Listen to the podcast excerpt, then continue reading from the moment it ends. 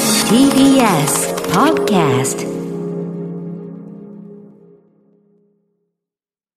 TBS ラジオから全国32局ネットでお送りする 1J この時間は強立リゾートプレゼンツ新たな発見を綴る旅ノート月替わりで全国のさまざまな地域をフォーカスし歴史や観光スポット絶品グルメなどその地ならではの魅力をご紹介します本格的な秋が到来した今月は日本有数の紅葉が彩る京都と食欲の秋も満足食い倒れの街大阪を特集しますそんなこの地には強立リゾートのお宿京都嵐山温泉家電商京都梅小路家電商道民院のお宿は御宿野の京都七条をはじめ8棟ございますそして今日の旅の案内人旅しるじをご紹介します大阪 MBS ラジオのアナウンサー川本光正さんです1984年生まれアナウンサー歴16年とお今日は京都からもアクセスがいい大阪のグルメスポットをご紹介いただきますさあ一体どんな旅を案内してくれるのでしょうか旅の音スタートです今日の旅の案内人旅シェルジュをご紹介します大阪 MBS ラジオのアナウンサー川本光正さんですおはようございますますおはようございます。どうぞよろしくお願いいたします。おお願いいたしますお願いしますお願いします。あの競馬中継をずっと担当されていたんですよねそうなんです。あの、2007年にですね、あはの、い毎日放送に入社したんですけれども、はいはいえーその年の秋の9月頃からですね、はいあの、MBS の競馬中継チームに加わりまして、はいそこからおよそ15年弱ぐらいということになりますけれどうも、ん競馬中継を、えー今年の5月ぐらいまで担当しておりました。で、はいあの、MBS ラジオは、あの、関東の G1 レースもはい実況しに行ってるんですよね。はいはいはいで、あの、移動日が土曜日なんですよ。はいはいですので、あの、特に土曜日の、あの、中山競馬場だと思うんですけれども、はいはい結構報道エリアで、斎藤さんお見かけしてるんですよ。ええちょっとえなんでお話話しかけてくれなかったんですかいやいや、今、今もう初対面な状態なのそうで、ですよさすがねに、いきなり、あ、斎藤さんですよね、とかって声かけるのもあれかなと思いまして、はい。いやいやいやいやあのみんなに見てましたけど。あそうなんですかちょうど馬券を買ってるとこでしたあ、ちょうど馬券買ってました。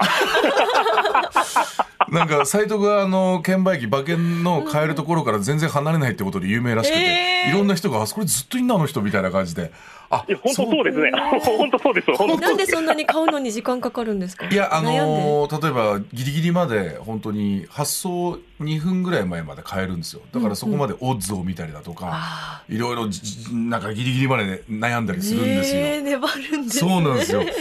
であの今日は G1 菊花賞当日ですよねそうですね。大きいレースですね。注目の馬はどうですかはい。あのーいろいろ見てたんですけれども、はい今年の菊花賞っていうのは、本当に難しいなと感じてます。あららあうーんなるほどはいはいは、はいい、はいっていう、あの、言い訳を先にさせといてください。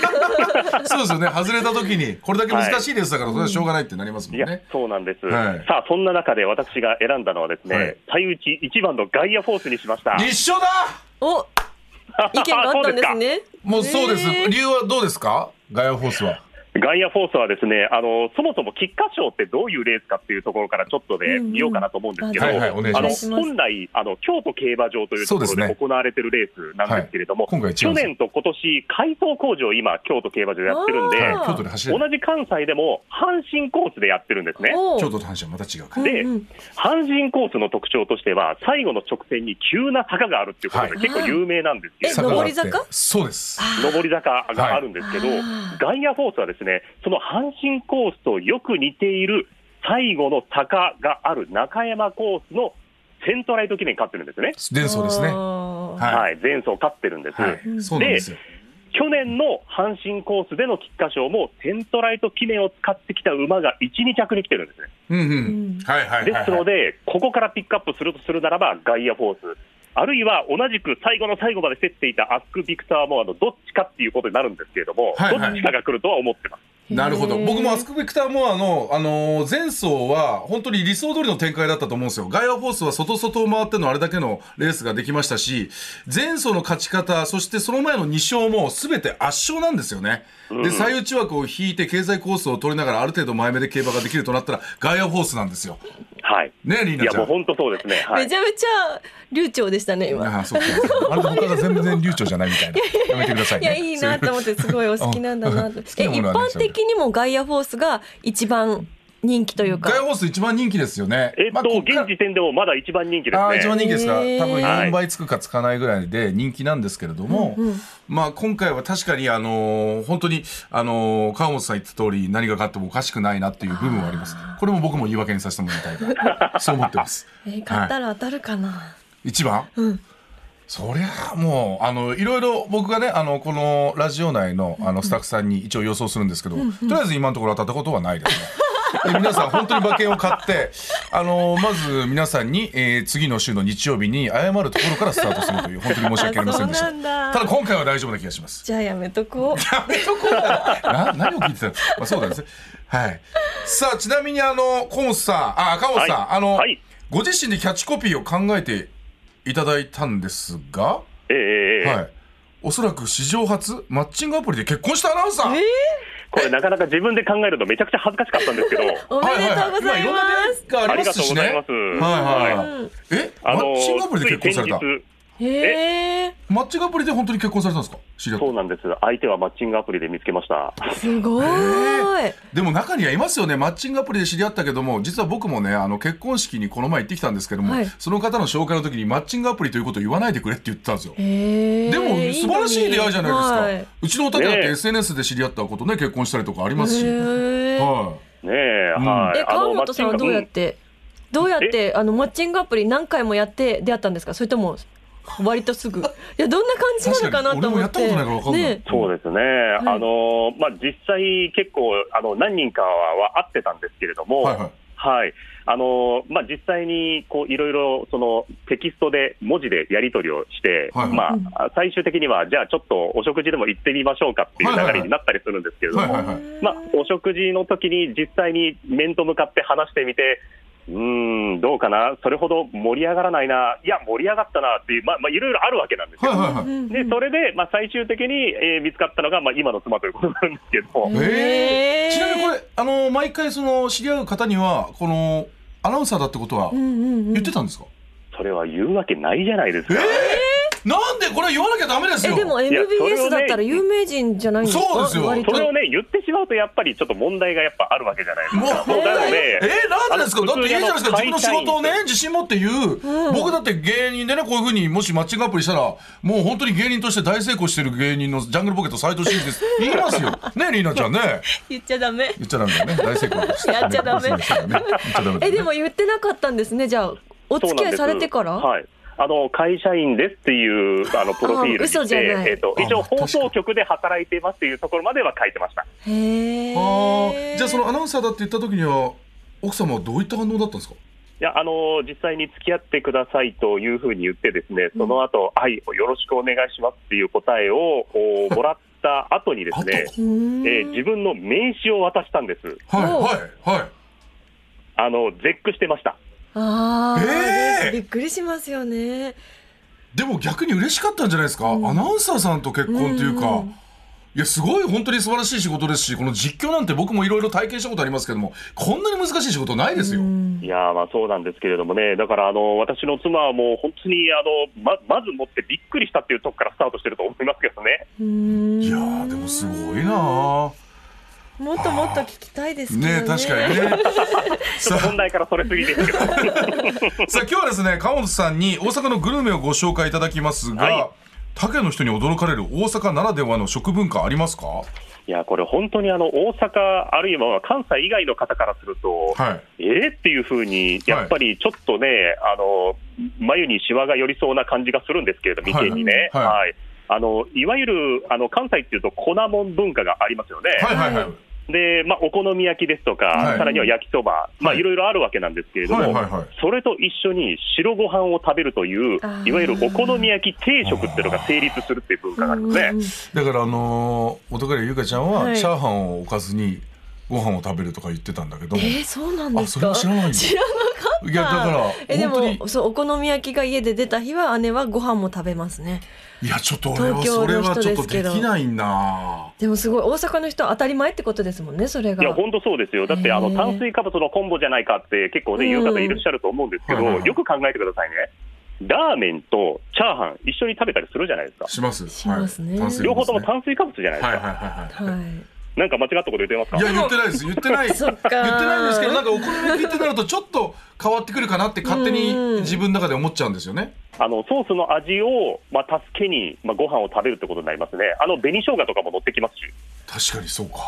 いそうよくよく考えたらそうですねそうするかあーなるほどおね、はい大阪でグルメを満喫するならあのどのエリアがおすすめですか本当にあの大阪っていうのは、どこのエリアでもご飯美味しいっていうね、本当にザ・食い倒れの街って言われたりもしますけれども、はいやっぱり特に満喫したいんでしたら、えーいわゆる南と言われているですね、あの、難波っていうエリアですとか、うんあとはおそらく斉藤さんもおそらく繰り出すこともあるかと思いますけれども、難波グランド花月があります、はい千日前エリアになるかと思いますね。はいうんんあの難波ですと、本当にあの地上の路面店からですね迷子になりそうなぐらい、とっても広い地下街まで、星の数ほど飲食店があ超って、多すぎあのグループでワイワイ楽しめるお店から、まあ、一人旅でこうスッと入れるような立ち食いスタイルの串カツとか、えーうん中華料理のお店ですとか、もう本当に人数関係なくグルメが楽しめる街ですね。いやもう本当グルメグルメもうお店ばっかりえだそかのら星の数ほどある飲食店の中で、んどんな飲食店を選んだら外れないみたいな、うん確かにありますはか、い特あ徴のこ本こ当は行っにてあほしいのと有名どころをあの今回ピックアップしたので申し訳ないんですけれども、うんはいはいあの難波のみならず、まあ、大阪といえばこれというのが、あの551の豚まんっていうのがありますねう。ちの豚まんはもう大好きですよ、ね、これはもうだってあの新幹線でね、えー帰る時とかもあのまあ冷凍とそこの場ですぐ食べれるのも売ってますよね。はい、あの新幹線の駅でも買ってね、そしてあの各地に持って帰られる方もいらっしゃるわけなんですけれども、はいあの551の豚まんといえば、まあ、本当に言わずと知れた大阪、宮城の定番、はいまあ、。関西人で知らない人はいないと思うんですけれども、そうですうねん。あのその本店が難波の商店街の中にありまして、はいはい。であの普段催事デパートとかで豚まん買うだけの方にはまあ珍しいんですけれども、はい。中華のレストランも併設されてるんですあ、、そこそうには。なんですか。えーえ知らなかっうんたそれ。はいははいい。、中華のレストランがついてるんですね。はいはでい。そこであの出されている海鮮焼きそばっていうのが特におすすめで、はい。美味しそあうのカリッカリに揚げられた麺にたっぷりの海鮮、さらに野菜を使ったあんがかかってて、とっても美味しいんです。いやもう絶対うまいよ。間違いない551よ。の海鮮焼きそばってことですね、そうだそうでよね。す。そして今日実はですね、はい豚まんスタジオに届いてますあ、そううですか。わーありテンがシとョうン上がごるざいわまー。大阪行った気分になるわす。いい匂いちょっと久々になりますか、斉藤さん。そうですね、えー前回食べたのが、あのー吉本の110周年でダウンタウンさんが漫才をしてあー NGK の舞台に立った帰りに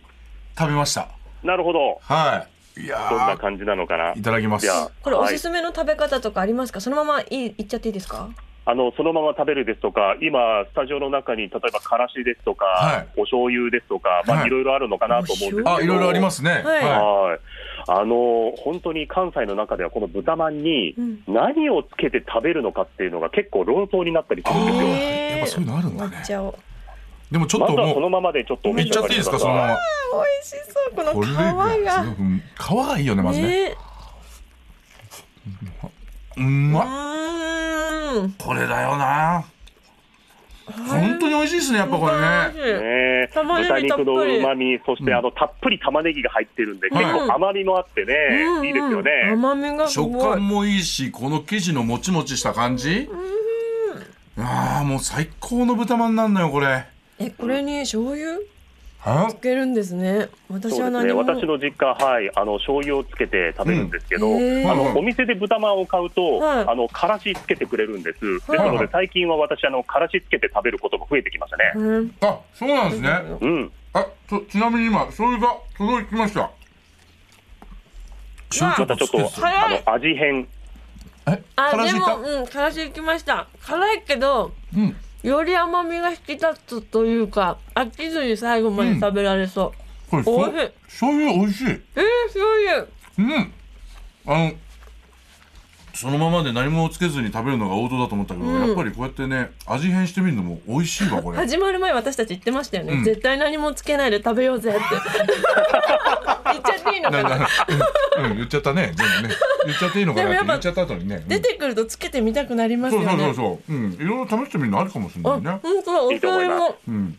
ありいやー相変わらずうまいよこれちなみに何番に限らず川本さん行きつけの飲食店あります、どうですか、はい、あの私自身はですはね、いあの兵庫県の神戸出身ですので、はいあの兵庫県からあの大阪の毎日の放送の方にずっと通勤で通っているんですけれども、はいあのその道中にある重曹っていうエリアがあるんですね。はいはいはいこれはあの大阪の中心部からあの淀川を北の方に渡ったところ、まあ、大体電車で3、4分ぐらいのところで着く場所なんですけれども、はいはいえー漢字で13って書いて重曹とい重う、曹ちうょんっと変わったあの地名なんですけれども、はいそのエリアにある串カツ屋さん、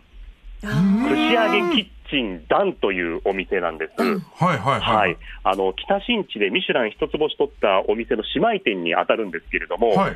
あのそれまでお店で串カツを食べたことが実は私なかったんですが、はいはいあの串カツよく B 級グルメだと言われたりはするんですけれども、はいはいそう思っていた概概念が完全にひっくり返されたお店なんですね。ええどんなお味なんですか、はい、あのお店入ってみると、はい一枚板のカウンターがどーンと置いてあって、まはいあ、そこにカウンター越しに、まあ、どんどん串が出てくるっていうことになるんですけれども、はいはいはい、そのどれもがですね素材の良さを生かしつつ、うんうんで串カツなので衣がとっても薄いんですね。はいはいでサックサクに上がってるんです。うわーで熱々なのでとっても美味しいですね。えー今川本さん実は写真がありましてお店のはいはい間接照明ですっごくおしゃれなお店ですね、うんおしゃれおしゃれこそうなんれですもしかして奥様とデートでも行かれたんですかあらそれはね、うんリードさん実はまだなんです。何やってんです か行かないと何やってんですなんか愛してる人でしょおそらくこのラジオを聞いている可能性がありますので、あらあのーまあ。えー今日は確か仕事があるっていう話だったんですけれども、はいあの1週間以内にはあの連れていければなと思ってます。いわやあ素敵それはダメでしょちゃんと連れてったところ紹介しないと奥さ んにこんな素敵なところなんだから逆になんでこんな素敵なところこれまそうしっかでりしないとそこらへんいやこうやっそれてはね一つ一つ実況しないとさあ今いやもう口が本当そうですよね、あのうんマッチングアプリであの相手を見つけたという話なんですけども、マッチン実グアプはリ去年の今頃まだ全くの他人なんですよ、えーはいはいは知いり合って本当、間もない状態なので、はまだあのいろんなところに行けてない状態なん待っです。て出会ってどのぐらいでえマッチングアプリってすぐ結婚するものなんですかえあそう違ういうものではないですよあ。そあうのなんだ私が勘違いしちゃう私からがねあのうんすぐ決めたっていうだけです。すごいいえちなみにどどのぐらいでえあの知り合ったの去年の11月の末ぐらいなんですよ。ええー、1年ちょうど今たっえ結婚されたのはいつでしたっけ結婚したのは8月なんですが、プロポーズ自体はゴールデンウィーク近辺なので、あの半年知り合ってから半年ぐらいで、まあ私が勝負を決めたということになるんですけど。ああでもそれだけやっぱりこの人にしようっていう気持ちがねやっぱ強かったからそういう行動に移したわけですもんすねそういうことです。いやーですので、まだいろんなところにデートに行けてない状態なので、まはいあ、はこいはいれからおいおいっていう、まあ、そういう感じですねマッ。チングアプリってめちゃめち マゃッえチングアプリって言いたいだけじゃん大も丈夫のすごい興味ありますね。うんすごくあの相性がいい人同士が出会えるようになってるんですあか多分おお互いのなんか趣味だとか例えばそういうなんか年収だとかそういうこともあるけどもおーそういうの多分全部自分のプロフィールをこうやってやって趣味だとか会う人とこうやって一緒になったりとかってことですよね。そうですね、ああの実際にすごいあの知り合う前の段階で、うんはいあのこの人はこういうスポーツが好きだとか、うんどういう映画が好きとか、うんこういう音楽が聴くのが好きっていう、まあ、いろんなプロフィールで設定できるので、そうそうそうそうまあ、ある程度、好みが分かった状態で知り合うことができます。なるほどすみません口上げの話からマッチングアプリまた戻ってしまいま していや気になっちゃったんだもんね気。になっちゃったんでそすうでよもやっぱここは連れてってもらいたいね。そうですね一週間以内にね愛してる人だからは一週間以内い、中にちょっ東のとピ連れカてってあげてください。ピカさんです。すいませんさあスイーツはいかがですか？はい、あのーさっきご紹介しました、その串が串カツ屋さんと同じ、はいはい重曹エリアに本店がある和菓子屋さんなんですけれども、はいえー重曹の木安という和菓子屋さんで、みたらし団子というのがあります。絶対うまいやもそんのみね。たらしはい団あの普通ですと丸い団子にタレがかかっているものなんですが、うんそうですよねはいこのお店のみたらし団子はですね俵型なんですよね。はあ一つの珍しい形ですね。本当だ5つ、はい、俵型のお団子が刺さっていてうんうんう、そんこに、まあ、タレがかかっているということになります。で、うん注文が入ってから、あの炭火の上で炙り始めるんです、団子を。わあ、美味しはい焼きたてなんだじゃあそう。え、こちらってすごそうやったくてあの人気の有名店ですよね。はい、あの大そう阪ですよ中ねにお店が、はい、あのあー店舗がありますね。インスタグラムでたびたび見ております。あそうなんだ食べてみたい。へえはい、で本当にその焼いたお餅がですね団子がですね結構香ばしい感じになってましてやっぱりこのこ焦げてるあー部食べ分たいがあってそこがまた食べるとその焦げがちょうもどうとっても美味しいですえタレとマッチしますよやっぱりねこのみたらしは俺も焦げた感じの方がやっぱ香ばしくてうん食べててすごくなんかね満足感があるんだよえ、でもそんなこう焦げた感じのって売ってます？あのね、えーまああの例えば商店街とかでもなんか行ったりするとそういう焼きたてのものをこうやって提供してくれるところもあったりするんだけどもそういうとこやっぱりね焦げた状態で出してくれるからいい美で味すしいのよね。食べてみたい。ここはデートで行かれましたか？デートそはれどうではすか、ねデートではまだ行けてないんですけれど何もや実って際るんにであすかのお店で買って家であの一緒に食べましたああ、それならまあ。いやいやでもこの実際に注文がね入ってから炙り始めるってことなんであ、そそのうねか。そう焼きたてのやつをさあの一緒に食べた方がいいんじゃないのかなと思うんでそうすでよすね、はい、うんあのこれまであの持って帰ってきたものばかりを食べさせてますので、はいあのできたらお一緒にね、あの店に行って、はいで、しかもですね私、びっくりしたんですけど、はいこのお店、焦げ具合を自分で選べるんですよ。ええ最高最高軽め、普通、ちょっとあのその焦げ目っていう形で、濃いめっていう形で、あー俺は3段階から選べるんですよ。す焦ごいげ目は結構多い方がいいわ絶対に、私少なめで。少ない方がいいすごあ選本当べるのいいですでね。もそういう自のは分でね選べるのいいですよね。やっぱそこのお店にやっぱり奥さんと一緒に行ってこの焦げ具合どうしようかって話をして確かにではい焼きたてこうやって食べるってのがやっぱり好きな人へのうんあれなんじゃないですか、そうですね、うんはいあの1本から注文もお店でできるようなので、はい本当にあのそのお店で買って、えーまああのね、ちょっと周りに気をつけながらあの、うん食べ歩きっていうのもできるかと思いますんで、はいはいはいはいはいいやいいなと思いました。あーデートの提案ありがとうございます。あいやいやいやいや全然ですよすいません強く言ってしまってねい えいえ、さああっという間にお時間となってしまいました今週の旅シェルジュは大阪 MBS ラジオのアナウンサー川本光又さんでしたありがとうございましたりがとうございましたありがとうございました奥様お大事にはい、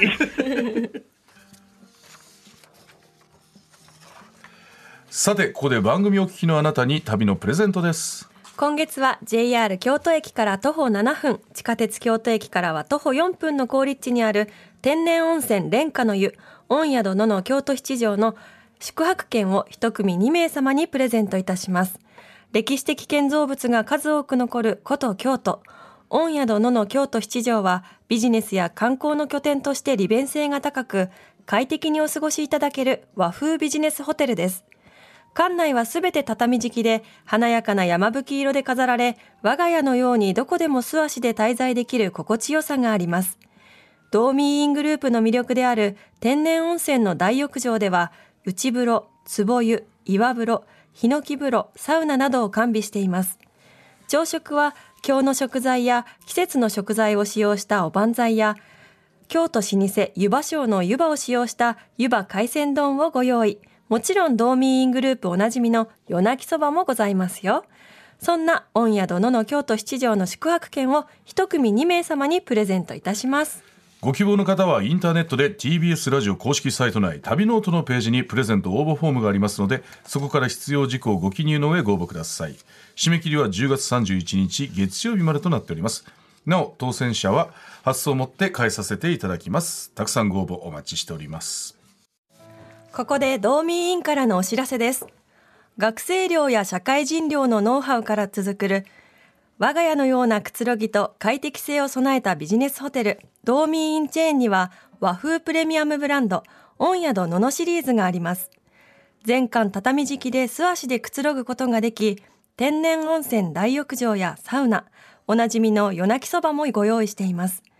朝食はご当地メニューを取り入れたバイキングや海の幸を乗せ放題の海鮮丼をお楽しみいただけます。関西エリアには大阪に2棟、京都に1棟、奈良に1棟、合計4棟を展開しています。詳しくは道民委員の公式ホームページをご覧ください。このコーナーではあなたのメッセージもお待ちしております旅の思い出や強立リゾートにご宿泊された方の感想を 1j.1j.jp までお送りくださいその際件名には必ず旅ノートとお書きくださいえー、ツイッターきのちゃんさんです、はい生まれも育ちも大阪の人間です午後一はそのままか、マスタードで食べてほしいですマスタード、醤油やポン酢つける人もいるみたいですが邪 道ですえあの僕一個完食しちゃったんですけどもあの後半ずっと醤油つけてましたね醤油美味しかったですけど美マ味しいスよタードですってでもやっぱりあのシンプルに食べるのがやっぱ好きなのかな醤油でもなんか味変で美味しいって感じたんだけどな美味しかったですよね邪道でもあれか元カリア優香ちゃんだったらあれか普通にポン酢ポかン酢ですねきっとポン酢ラバーポン酢ラバー本も当うずにっとポン昔酢から昔からです飲むようになんか鍋はポン酢を食べるためにあるとか言ってま すね本当もにう言ってても、うんまあ言ってるだろうなって今言われてわかるわ そう酸っぱいものうがん大好きなんですよねでもあの551さ本当にあのテイクアウトするときに肉まん、まあ、豚まんだけじゃなくて普通に餃子とかシューマイとかちまきとかも全部うまいのよあそうなんですそうねめちゃめちゃ並んでませんあの新幹線のとこ並んでるですよねそうそうそうそうだからあのー出発ギリギリだと買えなくてうわ断念してっていうこともあるのよそう早めに行けた時のラッキーチャそンうそスでうすそうねそうそうちょっと時間に余裕があってまだ並べてみたいな時はあれなんだけどね今日は本当にスタジオに届けていただいて、そうね最高でしたねねダメよりなちゃんのマッチングアプリマッチングアプリダメよねはい、はい皆さん来週もどうぞお楽しみに